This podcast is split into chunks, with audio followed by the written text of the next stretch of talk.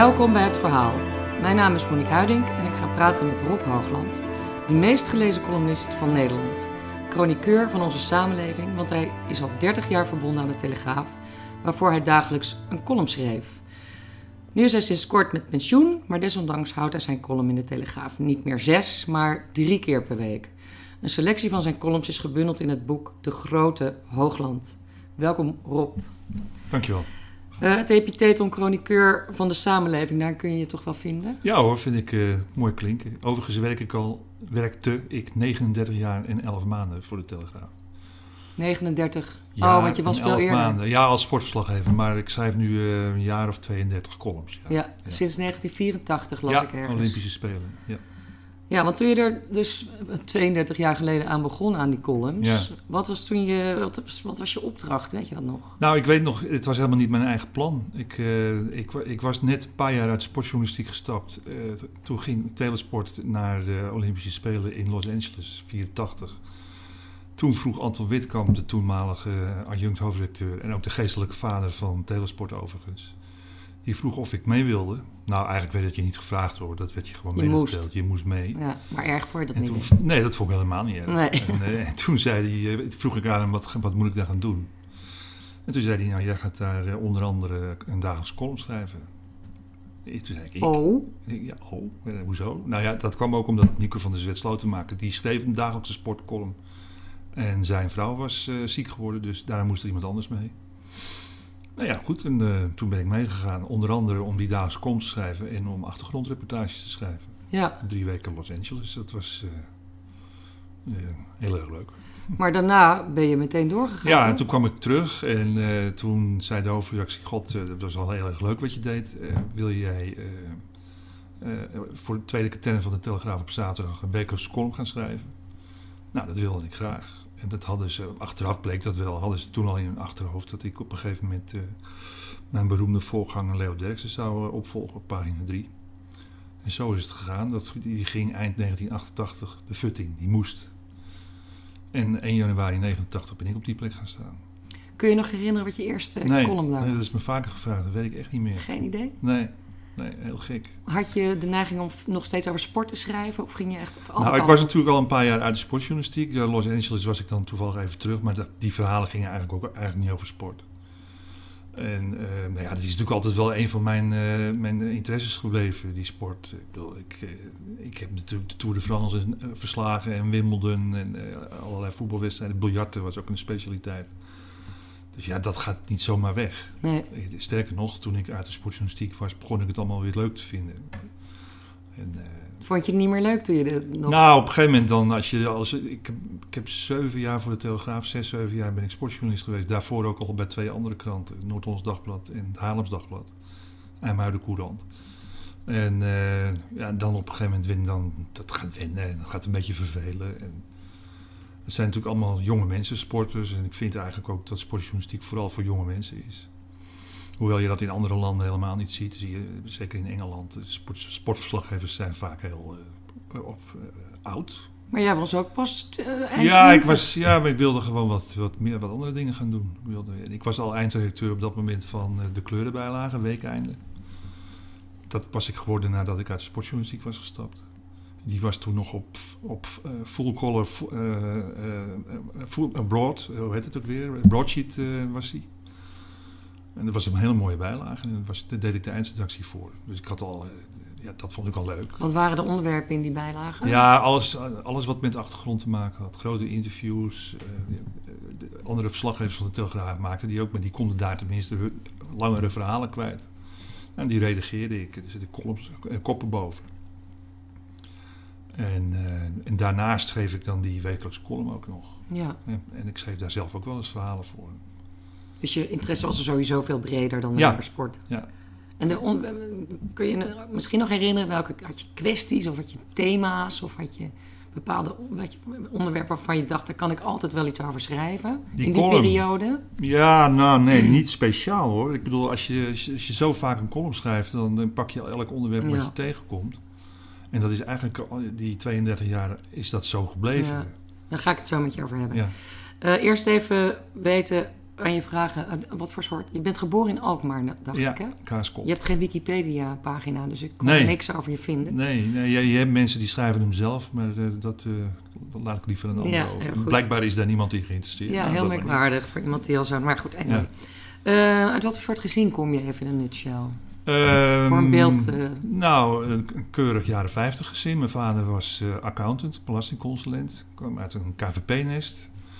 Mijn moeder kwam uit een roodnest. Eh haar vader was een, is zelfs een van de medeoprichters van de SDAP-afdeling Alkmaar in 1902. Eh, vier kinderen. Ik was de tweede. Eerst drie jongens en dan later, veel later, nog een, een meisje. Ja, ke- ze is opgegroeid in een keurige eh, christelijke buurt. Mijn vader maakte carrière, begon op latere leeftijd ook nog voor zichzelf. Kwamen we ook nog in een, in een prachtige villa-wijk in het lommerrijke dorp Heilo te wonen. Kijk eens aan. En, eh, Maar dus eigenlijk een ja. beetje een rood... ja, mijn moeder, mijn moeder die kwam dus echt uit een PvdA-nest. Ja. Eh, was ook een groot bewonderaarster van Drees. En net als haar vader natuurlijk helemaal. Die man, die was, die- dat was ook wel echt een, een rechtgeaarde socialist. Die, eh, ging ook, eh, heeft hij me later wel eens verteld, eh, lopend naar Amsterdam om naar de toespraken van Domela Nieuwhuis te luisteren en zo. Mocht je hem graag? Ja, hij was een mooie man. Hij is ook 94 geworden Ah. en tot hoge leeftijd ook gelukkig heel goed gebleven. Ja. En ja, daar heb ik natuurlijk ook wel wat van meegekregen. En ik heb, ik heb nog steeds zelf ook wat met die PvdA uit die jaren. Die jaren 50, eind jaren 50, begin jaren 60. De, de PvdA van Drees, dat vond ik een keurige eh, eh, partij die opkwam voor eh, de arbeiders. Een mooie volkspartij. Mooie volkspartij, ja. ja. Want je gaat nogal tekeer vaak in je columns tegen... Ja, maar het is helemaal geen mooie volkspartij meer. Nee. Dus, Daar komen we straks nog even op terug. Ehm, wat voor soort jongetje was je? Was je een beetje recalcitrant? Dat gevoel heb ik een beetje. Ja, ik denk het wel. Ik, eh, ik was natuurlijk extreem lang al voor mijn leeftijd. Ja, want ben, even zeggen voor de luisteraar. Je ik bent ben 2 nu- meter 3. ik ben 2 meter 4 zelfs, Vier. maar inmiddels ben ik 65, dus ik zal wel iets gekrompen zijn, dat weet ik niet. Maar ik, en ik was op mijn 15e was ik geloof ik al 1,88 meter. Oh ja. En eh, woog ik 58 kilo.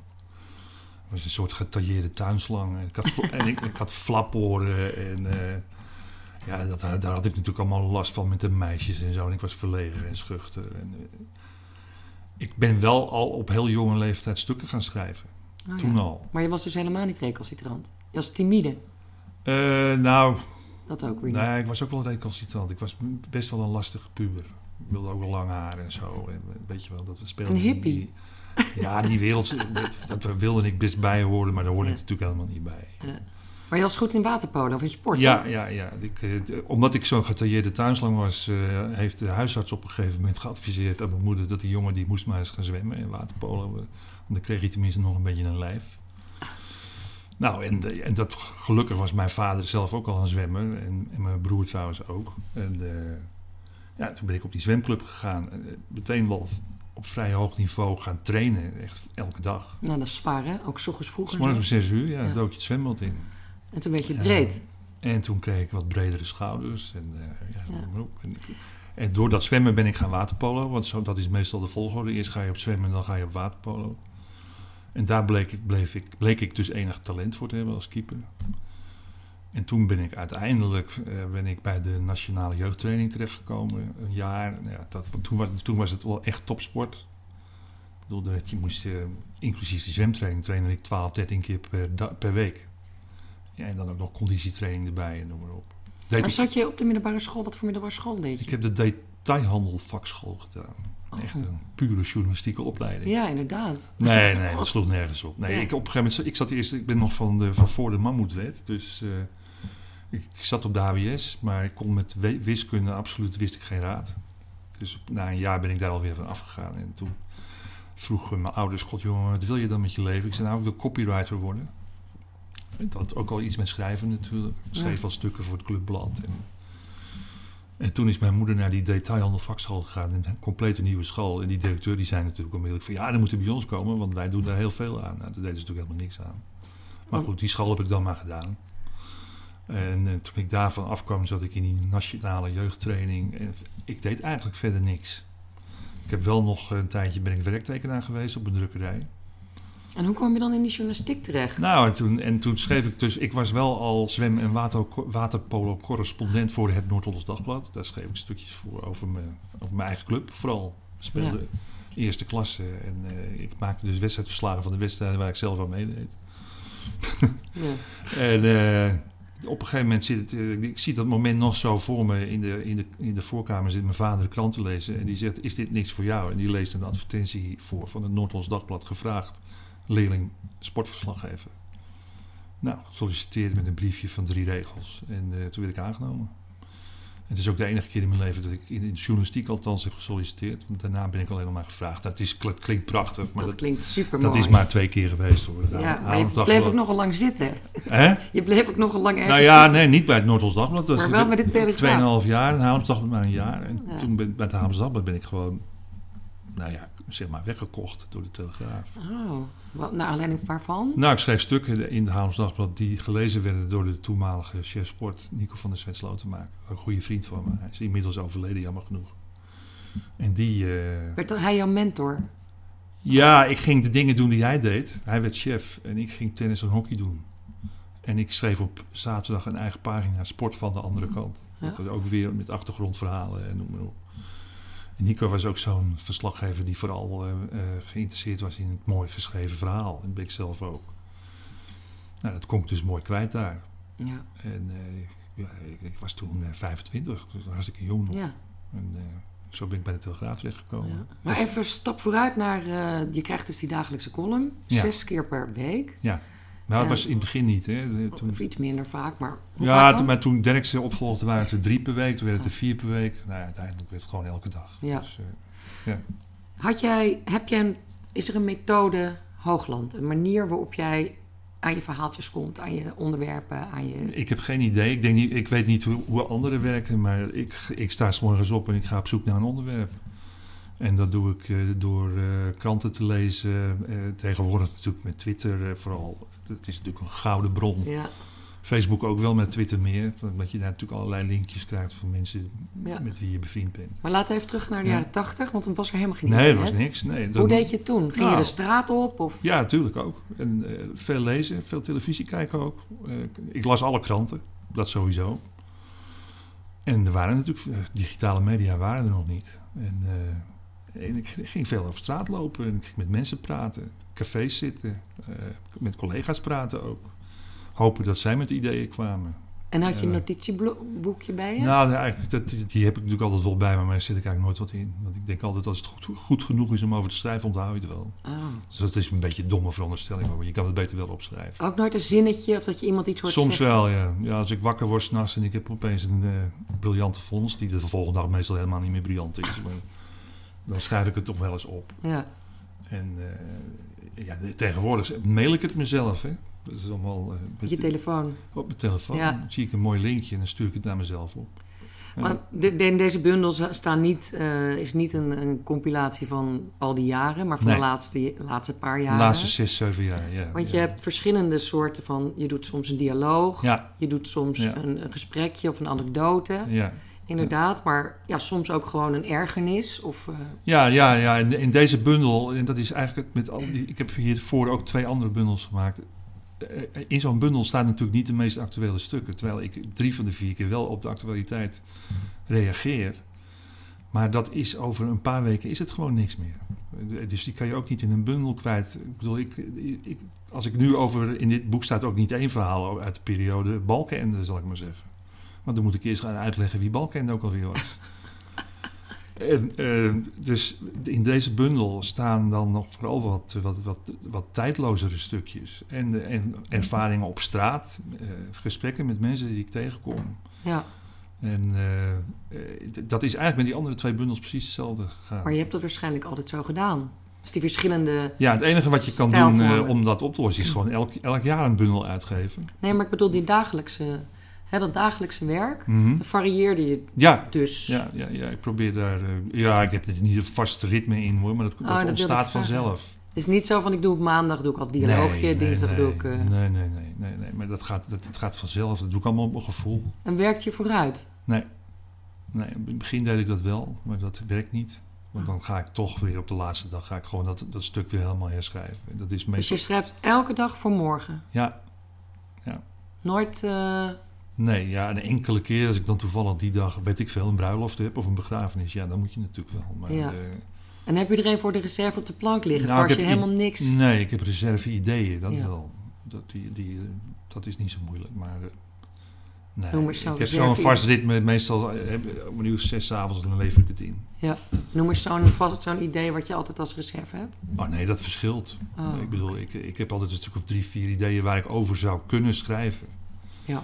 En uiteindelijk, en dan eh, twee van die drie gooi ik op een gegeven moment ook weer weg, omdat ze dan niet meer goed zijn. Oh, Of, of eh, er zit stof op, dus die kan je dan beter weggooien. ja.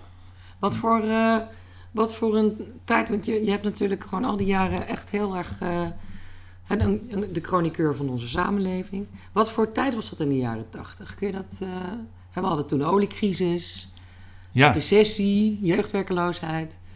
Wat voor soort Eh, Nederland was nou, dat de, toen? De, oliecrisis, ja oké, we hadden oliecrisis, maar we hadden niet zo'n oliecrisis als in de jaren zeventig. Toen ik net in de journalistiek zat en we een autoloze zondag hadden. Ja. Toen was het wel... eh, Ja, dat zit er zo'n beetje, daar zit er iets voor inderdaad. ja, dat heb ik ook nog meegemaakt. Ja, Toen had ik ontheffing en toen mocht ik in mijn eentje mocht ik dwars door Nederland rijden op zondag. Wat ik natuurlijk ook deed. oh, heel hard zeker ook.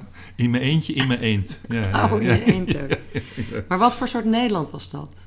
Wat voor land? Wat voor, wat was, wat voor soort Nederlanders waren wij toen? Ehm, ja, ik denk dat het niet zo verschrikkelijk verschilt. eh, veel scheelt met nu. Alleen hebben we nu natuurlijk totaal andere communicatiemiddelen tot onze beschikking. Maar ik geloof niet dat in de jaren tachtig de mensen nou zo verschrikkelijk veel anders in elkaar zaten eh, als nu. Dat Nee? zie ik niet zo. Definieer die, die Nederlander dan eens. Van Nou, toen en nu. En het- wat is dat nou, voor iemand? De Nederlander is natuurlijk een beetje. Nou, is dat misschien wel het verschil? Nederland, is tegenwoordig wel een beetje een wrokkig eh, type geworden. Een beetje, eh, mop- een beetje een mopperaar.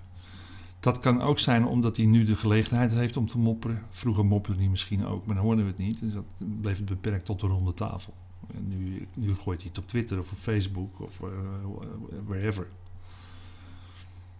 En ik denk ook wel eens, en dat heb ik ook wel eens geschreven, dat die, dan, dat die mensen niet vaak goed genoeg beseffen hoe goed ze het eigenlijk wel niet hebben. Dit land is natuurlijk wel heel erg. eh, heeft wel een heel grote welvaart. En dat willen we nog wel eens vergeten. Ja. Maar ehm, wat mij opvalt is dat... Jij beschrijft toch ook, en dat doe je waarschijnlijk voor, vanuit jezelf... best veel ergernissen Ja, ja, dat wordt me vaker ge- gezegd. En dat is misschien ook wel zo. Vind je van niet? Ja, maar ik probeerde er toch altijd wel een beetje met een grap over te schrijven. Ja, nee, eh, absoluut, maar eh, eh, Je ergert je, je bent bijvoorbeeld de hoeder van de automobilisten en de, en de hater van de Ja, fietser. dat is natuurlijk wel mooi dat ik dan nu opeens de hoeder van de auto, auto- automobilist ben. Maar je haat fietsers. Ik haat Amsterdamse fietsers vooral. Ik weet natuurlijk niet hoe het in Utrecht is. Maar Amsterdamse fietsers zijn toch volledig... eh, hebben zichzelf gewoon boven de wet gesteld. En daar maak ik elke dag, letterlijk elke dag, voorbeelden van mee. Als ik, tenminste, als ik in mijn Amsterdamse app- appartementje zit. Ik heb twee huizen, die luxe heb ik. Ah. Maar andere huis is aan de kust. Maar dan, ja, ik bedoel, ik word voortdurend eh, van de sokken gereden op zebrapaden. Ze rijden dwars door rood licht. Eh, ze trekken zich van God nog, op, God nog gebod iets aan. En dat is natuurlijk wel een gevolg van het beleid. Ik bedoel, ze worden gewoon niet gestraft. Ze mogen doen Nee. wat ze willen. En, sterker nog, die, die gemeenteraadsleden en de wethouders doen er zelfs eh, naar hartelust aan mee. En, eh, dat is, nou, als je het nou over één rode draad in mijn columns hebt, dan is het wel het, eh, het gedrag van fietsers. Ja, daar schrijf Ja. ik wel heel erg, al jarenlang voor. regelmatig over. Ja. ja. Maar je ergert je ook aan dat je nergens kunt parkeren. Dat er allerlei parkeerplekken zijn voor Nou elektrische ja, auto's. ik, ik vind het onredelijke, vind ik, dat, die, dat ze dus... Ik ben helemaal niet zo'n autofreak, hè. Het interesseert mij helemaal niet zo. Oh, die indruk ik wel, ja. Nee, dat ben ik helemaal niet. Ja. Nee, nee, nee, echt niet. Ik bedoel, ik heb, ik heb altijd in een oude bak gereden als ik, als ik al moest rijden. Maar ik erger me aan het verschil in behandeling door de bestuurderen. Ze laten die fietsers gewoon doen wat ze willen. Die, die, die mogen echt alles. En, en, die, en, die, en automobilisten die worden steeds harder aangepakt. Moeten er ook steeds, harder, steeds meer voor gaan betalen. En eh, ja, ik wil best als voorbeeld noemen wat zich eh, in Utrecht eh, afspeelt nu. Met, en in Rotterdam met die milieuzone. ja, daar ben ik me, op een gegeven moment heb ik me daar druk over gemaakt. Dat, op een gegeven moment een of andere Tuthola van GroenLinks hier in Utrecht gaat bepalen dat auto's van voor 2000, dieselauto's van voor 2001 niet meer welkom zijn in de stad. En het is totaal niet gebaseerd op, op uh, feiten. Uh, en dan, uh, ja, dan, dan klim ik wel in de pen. En dan, ik heb, ben toen ook, ik weet niet of je dat weet, maar ik ben toen zelf vorig jaar op 1 mei 2015 ben ik in een geleende oude diesel ben ik de stad ingereden. En om een bekeuring uit te lokken. Ja, ik las het in de krant. Ja, daar moest ja. nog heel wat voor gebeuren voor ik hem kreeg. Maar ja. uiteindelijk heb ik hem gekregen. En die zaak loopt nog. Sterker nog, er is helemaal eigenlijk niks gebeurd. Ja. Het is nu, we zijn nu bijna 13 maanden verder. Ja. En het bezwaarschrift moet nog worden behandeld. Wat voor, een, uh, hoe zou, wat voor soort uh, politieke voorkeur heb jij? Wat zou je jezelf liberaal nou, noemen? Ja, ik ben wel een liberaal, ja. ja. Conservatief? Nee, ik vind mezelf niet conservatief. Nee. Een echte liberaal? Ik ben wel een liberaal, ja. ja. ja. Want je kunt je ook vreselijk erger aan het PvdA. Eh, aan de huidige PvdA, ja. Het, uh, Wat is daar allemaal... Hè, want je zei van, ik vond eigenlijk de Volkspartij vroeger in de jaren 60... Nou, dat is natuurlijk wel een heel groot verschil. Ze hebben hun oorspronkelijke uh, volgers, kiezers, hebben ze gewoon laten zakken. Hoe? door, ze hebben ze aan hun lot overgelaten. en met als gevolg dat die mensen, als ze bijvoorbeeld in Amsterdam woonden... de vlucht hebben genomen naar groeigemeentes als Almere, Purmerend en Horen omdat, ze, omdat hun woonwijken werden overspoeld door uh, andere mensen met wie ze zich niet echt konden vereenzelvigen. En dan bedoel je allochtonen? Uh, ja, ja, grotendeels wel, ja. ja. En uh, die waarom... totaal andere leven, leefgewoontes hadden. Ja. En dat heeft de Partij van de Arbeid volledig onderschat. De gevolgen daarvan voor, het, uh, voor de mensen. En je, ik vind, er zijn dus nog steeds PvdA's die die mensen kwalijk nemen dat ze zo reageren dat ze boos zijn. Oh, je bedoelt omdat die, die mensen die naar Purmerend en zo zijn verhuisd, ja. die zijn ook van partij veranderd? Ja, die zijn... De, die zijn de, PVV geworden? PVV, heel veel SP ook. Dat ligt ja. niet zo ver van nee. elkaar. En, uh, ja, die zijn wel echt boos op de Partij van de Arbeid. Hmm. En dat begrijp jij goed? Dat begrijp ik best wel, ja. Maar is dat omdat, dan alleen omdat uh, de allerlei Nederlandse Turken en Nederlandse Marokkanen noem maar nou, op, uit Antillianen. Het, het doet er eigenlijk niet zoveel toe of het Turken of Marokkanen zijn. Er is gewoon, met hun komst, is er heel veel criminaliteit in die, in die wijken uh, gekomen. Mm -hmm. En uh, daar hebben die mensen gewoon enorm veel last van gehad. Met als gevolg dat ze zijn gaan verhuizen. Ze zijn ja. gewoon gevlucht. En je denkt dat, dat zij wel hebben aangeklopt bij de PvdA over deze maatschappelijke problemen, zeg maar? Nou ja, in ieder geval hebben ze, dat aankloppen kan je doen via het stemformulier. Ja. Door op een andere partij te stemmen. Maar de PvdA had de vorige verkiezingen 40 zetels. Ja, ja, ja dat was het, het Samsung-effect. Even, ja. even heel kort. Nou ja, het is wel... Uh... Ja, ze staan nu op acht. Ze staan, ja, maar de peilingen, daar, uh, ja, ik weet het, dat ja. doen wij niet aan. Hè? Dat is, peilingen zijn palingen, zeggen we dan. Ja, maar weet je, met die laatste verkiezingen zijn er natuurlijk, hebben andere dingen natuurlijk ook een rol gespeeld. Er zijn heel veel mensen op de Partij van de Arbeid gestemd omdat ze absoluut niet wilden dat de VVD aan de macht kwam. Ja. Zoals er ook heel veel mensen op Rutte en de VVD gestemd omdat ze absoluut niet wilden dat de Partij van de Arbeid aan de macht kwam. Vervolgens gingen ze binnen no time met elkaar in zee. Ja. Waarschijnlijk was er ook geen andere oplossing. Nou ja, dat, zo'n democratie hebben wij. Ja. Je moet altijd met een ander. Die, en je belooft dan 1000 euro. Maar dan zegt die ander, ja, dat doen we niet. Dat en, doen we en dan heb je Nee. pech gehad. Nee, maar dan moet je het ook niet zo hard beloven. Dat nou, zo is, concrete eh, be- beloftes zijn ook meestal. nou, maar dat zijn heeft- wel lekkere lokkertjes. De VVD heeft natuurlijk wel heel concrete belofte gedaan. Die is gewoon niet zijn nagekomen. Nee. Ik, ik zat een paar weken terug met eh Wiegel in een van de tv-programma. En Wiegel zei dat ook. Die zei, hij zei, ja, dat had hij nooit moeten doen, die, die beloftes. Want je bent ook niet altijd even lief voor de VVD. Het is nou niet dat je... Of wel? Nou, ja, nee, ik, ik heb de laatste keer wel VVD gestemd, mag je best weten. Maar ja, tuurlijk. Ik, bedoel, ik eh, ben een kritisch volger, zou ik maar zeggen. Ja. Ja. Want wat mij ook opviel, waar je ook aan ergert... is aan eh, de meeste parlementariërs eigenlijk. Of je neemt het dan gewoon als een groep... of je neemt af en toe een voorbeeld... dat je iemand eh, een ontzettend onnozele beslissing ziet nemen... of... eh, Ja, nou, ik wil, ik wil niet tot, die- tot die Nederlanders behoren die parlementariërs voortdurend uitscheldt voor zakkenvullers en zo. Want ik weet dat die mensen heel dat hard, doe je ook niet. Nee, ik weet dat die mensen heel hard werken en eh, daar eigenlijk best nou, gewoon middelmatig voor betaald worden. Hm. Dus dat vind ik onzin. Maar ja, tuurlijk, als je columnist bent, let je natuurlijk niet op alles wat ze goed doen, maar wat ze, op wat ze fout doen. Dat is, ja, dat is het, ook het wezen van de journalistiek natuurlijk. Ja, want je bent altijd eigenlijk wel journalist gebleven, hè? Of Ik denk het wel, ja. ja. wat is eigenlijk het verschil tussen een, een journalist en een columnist? Nou, een columnist kan zich natuurlijk veel meer permitteren. Eh, die hoeft niet alles te checken. Maar je checkt wel alles? Jawel, als kan wel, ja. Oh ja. Ja, ja, ja, goed. En als ik mijn eigen mening eh, of iets gekleurd opschrijf, hoef ik dat niet te checken. Bedoel, Nee, want je bent ook als columnist opinierend. Ja, ja zeker. Ja. En, maar nogmaals, bij mij zit er toch altijd nog wel, hoop ik, een knipoog in. Ik, ik probeer het allemaal wel een beetje te relativeren. Ja. Ik ben niet, eh, geen bevlogen, ik heb geen, ik heb geen boodschap voor mezelf.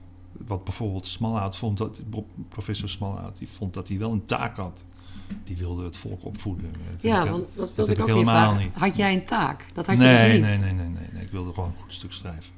En een leuk stuk ook. Een leuk stuk. Als ik, als ik het dan eh, de vol, nou, de eens de volgende dag, van dan zit je er nog te dichtbij. Maar als je het een paar maanden later terugleest, dat je dan denkt van nou, dat is een aardig stuk, dan is het geslaagd. Ja. Maar, eh, eigenlijk is er op elk stuk altijd nog wel wat aan te merken hoor.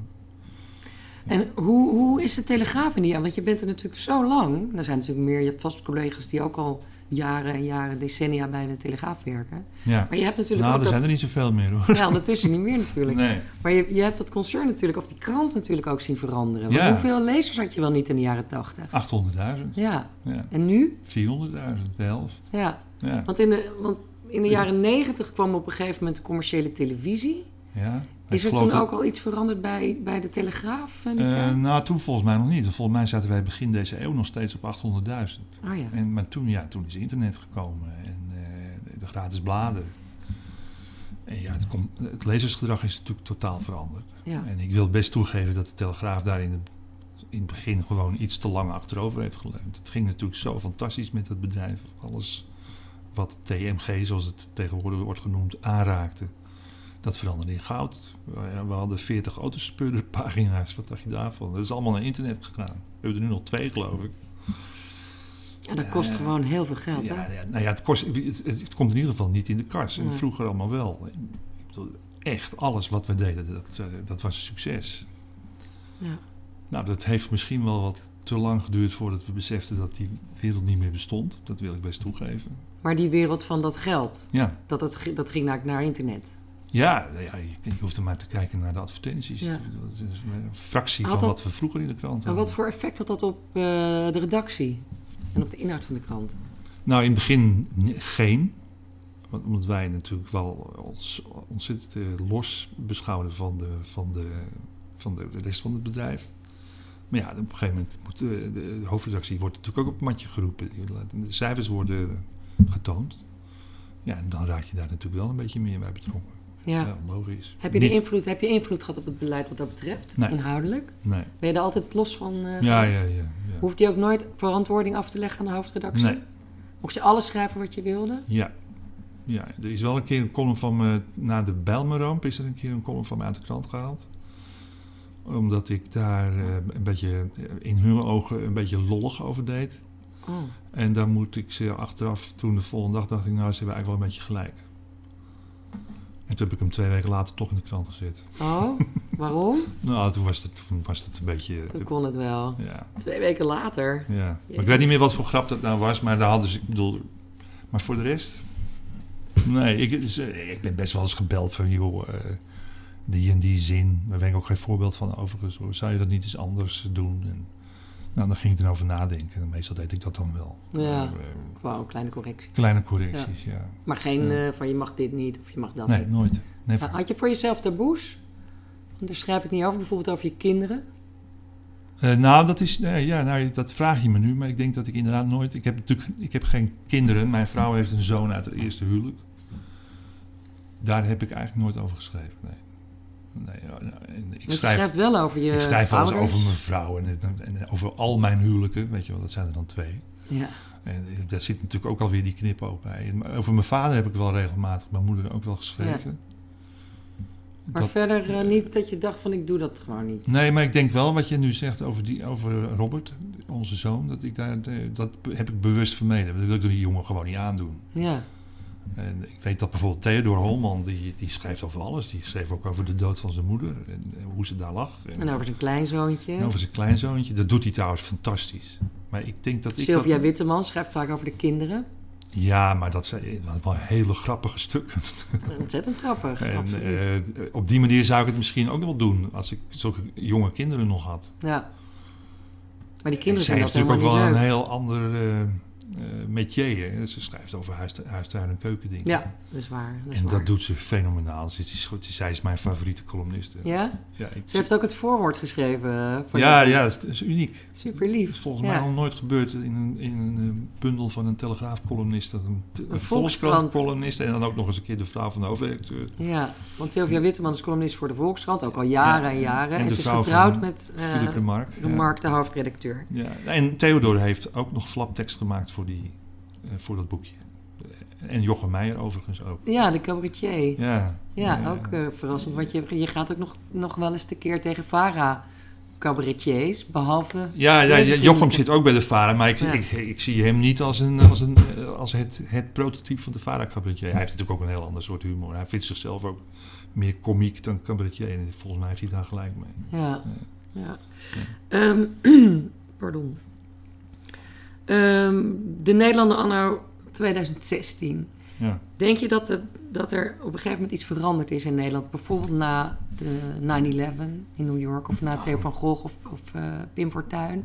Is er een censuur geweest, denk jij? Jawel, natuurlijk. Er is wel een zelfopgelegde censuur, zeker aan de linkse kant. Is censuur, verandering, zeg maar. Oh, ik dacht dat je zei censuur, ja, nee, sorry. censuur. Eh, ja, er is wel Omslag. wat. Er is, ja, oké. Er is wat angst in de maatschappij, denk ik, gekomen onder de bevolking. Dat is duidelijk. Ja. Eh, die- die- mensen kijken toch wat meer om zich heen eh, als er wat gebeurt. Dat begrijp ik ook wel. Dat is ook de bedoeling, denk ik, van de heren die, dat, eh, die dit Ja. soort aanslagen plegen. Maar dat is dus al een tijd bezig eigenlijk. Ja. hè? Ja. Heb je het gevoel dat dat onder Ja. de huid is gekropen? Dat wel. Al aan de andere, andere kant trap ik mezelf al op dat aan een soort gewenning. Dat, eh, als er nu ergens een aanslag in Europa plaatsvindt, wind ik me er alweer veel minder eh, over op dan eh, de eerste keer. Ja. Dat is bijna angstaanjagend als je dat beseft. Eh, Dat is een Ja, overlevingsmechanisme, ik denk denk, het, ik. ja. Ja, Ja. lijkt me. Ja. Ehm, want wat ik me ook afvroeg, ken jij veel van die boze witte mannen waar mensen het altijd over hebben? De boze witte man. Ken je die boze nou, witte man? Ja, dus ze behoren niet echt tot mijn kennissenkring, denk ik. Weet je wat voor wie dat, wie zijn dat? Nou ja, je ziet ze. Is dat zo'n, zo'n weet je wel, de boze witte man? Bla bla bla. Ja, je ziet ze natuurlijk wel voor je. Als je, als je een beeld probeert te vormen, dan zie ik een boze witte man op een zolderkamertje driftig op zijn laptop of op zijn pc zitten tikken op Twitter en zo. Een toetsenbordridder. Ja, Held. toetsenbordridder. Ja, Ja. ja. anti-held. Nee, geen anti-held. Dat is het niet. Maar, ja, nee, tot mijn kennissenkring behoren ze in ieder geval niet. Nee. Tot mijn kenniskring behoren angstaanjagend veel NRC-lezers en Volkskrant-lezers. Dus Ah, die ik dan ook eh, voortdurend zit te pesten. En zij mij ook trouwens. Dus, ja, want je zegt, je hebt ook een beetje een hekel aan verwaandheid en aan Ja. ons soort mensen. Daar schrijf je ook heel grappig over. Dat, Hypocrisie, ja. ja. ja. Ja. Maar hoor je er dan eigenlijk ook niet, wil je er liever niet, ben je een beetje zo'n outsider blijven? liever? Nou, dat is natuurlijk wel dat is een goede vraag. Ik denk dat, dat, ik, dat ik dat gewoon met ja moet beantwoorden. Ja. Is dat vanwege je beroep of is dat vanwege je Nou, persoonlijkheid? ik wil gewoon nergens bij horen. Het liefst niet. Nee. Nee. Nee. De enige, ja, in, de, in de stamkroeg wil ik wel bij eh, mensen horen. Wat is het Ja. voordeel van zo'n positie eh, dan nergens bij te horen? Nou, ik vind, eh, ik, ehm, ik vind bijvoorbeeld engagement vind ik gevaarlijk voor een columnist. Ik vind dat je daar eigenlijk ver van moet blijven. Dat is moeilijk hoor. Voor sommige, vooral wat serieuzere eh, columnisten, is dat natuurlijk bijna onmogelijk. Maar ik probeer altijd ergens afstand van te houden en weg te blijven.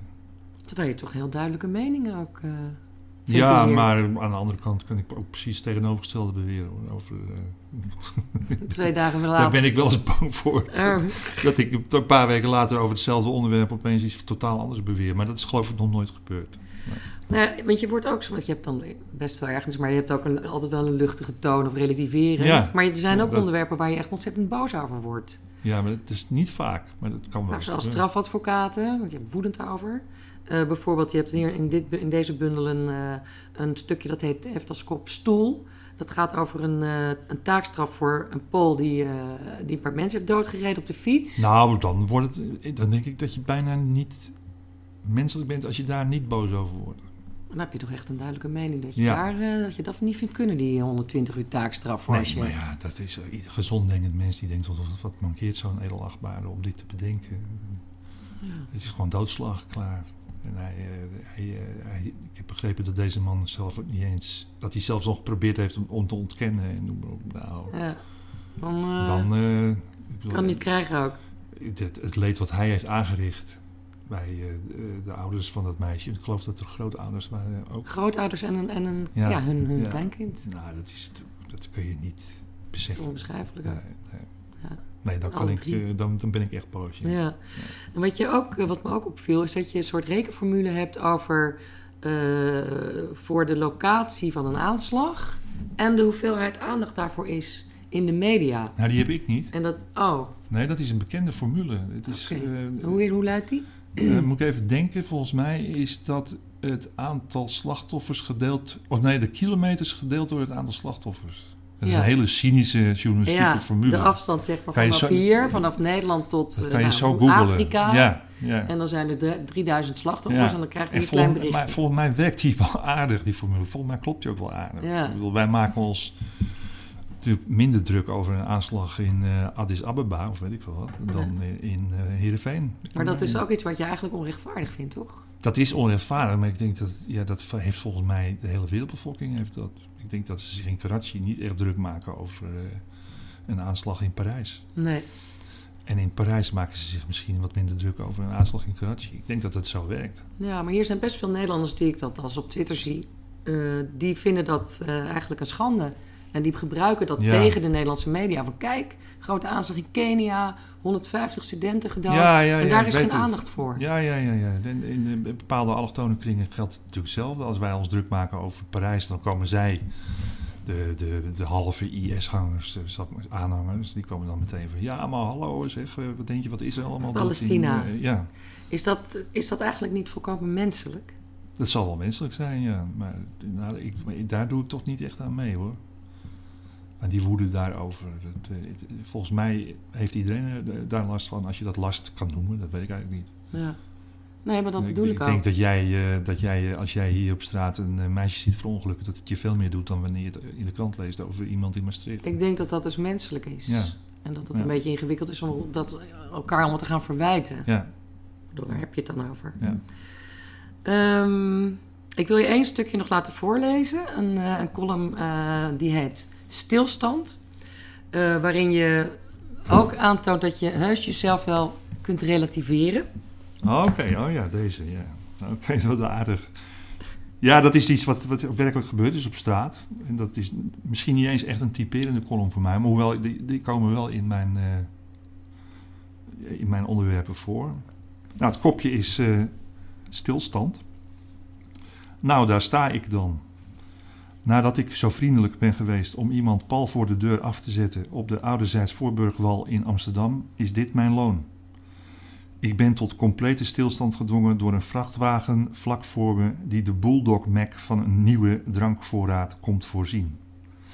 Ik stap uit en loop naar de chauffeur, die de kratten al aan het uitladen is. Hoe lang gaat dit duren? vraag ik.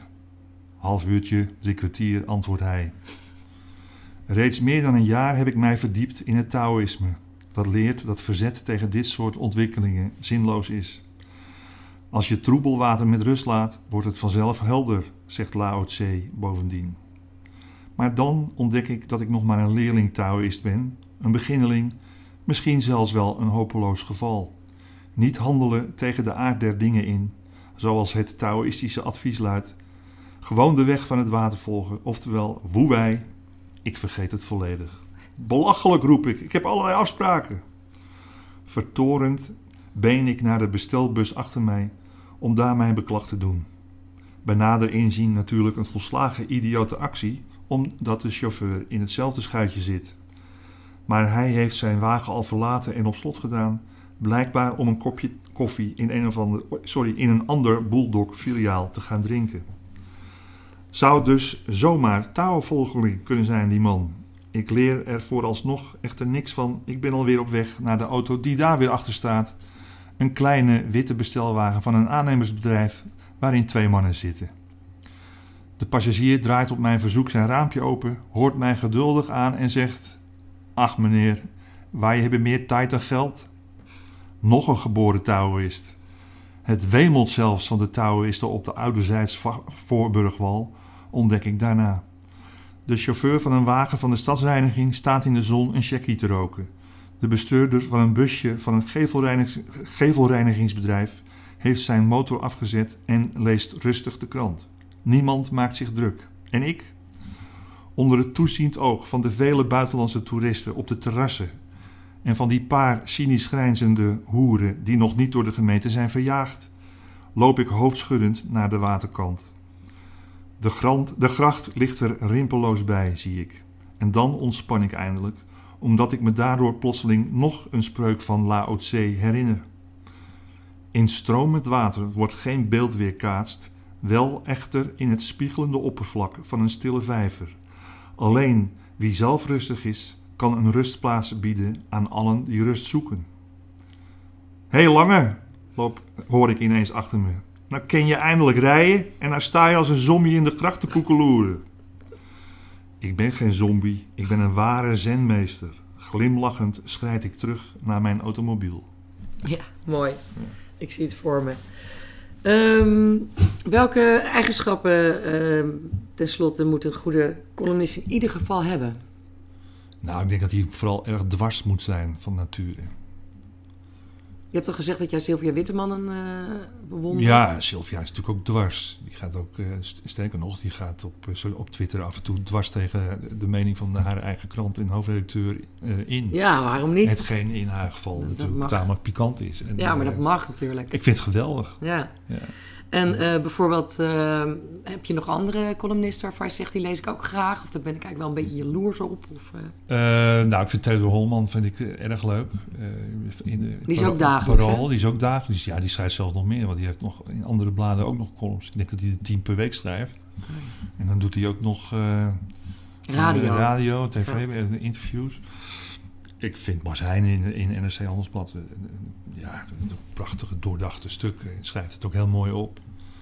Dat is één keer in de week op zaterdag? Dat is één keer in de, week op zaterdag, dus hij kan er wel iets langer over nadenken. Ja. Uh, dan heb ik nog, die noem ik altijd, en die heeft mij ook op dat Taoïsme gebracht waar ik het net over had. A.L. Snijders, de man van de zeer korte verhalen, met ben ik ook mee bevriend. Die woont daar ergens in de achterhoek. En dat is de meester van de taal, zoals hij zijn de woordkeuze gebruikt. Nauwelijks voegwoorden, korte, beheerste, rustige, eenvoudige zinnen. Als ik even niet meer weet hoe het uh, moet, dan lees ik een paar stukjes van Snijders en dan uh, ben ik alweer aardig op weg. Dat, ik zeg altijd wat jij doet zijn columns, maar hij vindt dat zelf niet. Hij noemde het zeer korte verhalen. Ja, maar de hoofd, hoofdkwaliteit moet zijn dat je dwars bent. Ja, dat denk ik wel. Ja, ja, zeker. Ja, die twee dingen. Ja. Je moet, je moet wel de natuurlijke neiging hebben om anders tegen de dingen aan te kijken dan uh, de goede gemeente. Ja. ja. Oké. Okay. Nou, dankjewel voor dit gesprek. Leuk. Ik sprak met Rob Hoogland over zijn boek De Grote Hoogland.